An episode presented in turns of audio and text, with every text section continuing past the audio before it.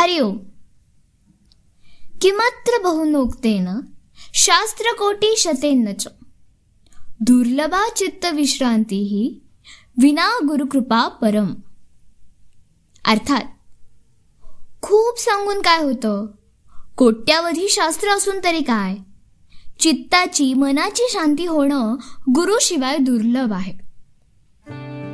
पाच सप्टेंबर अठराशे अठ्ठ्याऐंशी रोजी भारतरत्न डॉक्टर सर्वपल्ली राधाकृष्णन यांचा जन्म झाला जो आपण सगळे भारतीय शिक्षक दिन म्हणून साजरा करतो.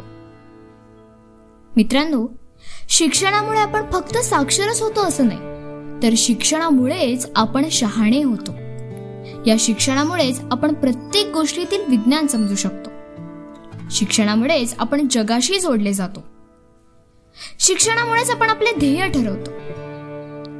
या शिक्षणामुळेच आपण आपले जीवन मान उंचावतो उत्तम शिक्षण हाच आपल्या आयुष्याचा पाया आहे.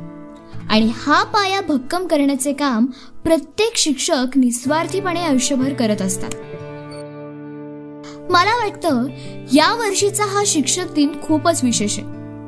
कारण या महामारीच्या काळात सगळे जग बंद असताना देखील शिक्षक त्याच तळमळीने आपल्या विद्यार्थ्यांना शिकवत आहे.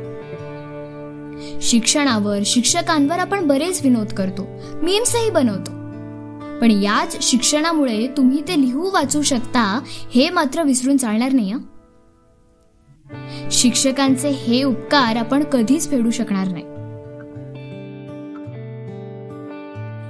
आपण सर्वांना या शिक्षक दिनाच्या खूप शुभेच्छा. हरिओम.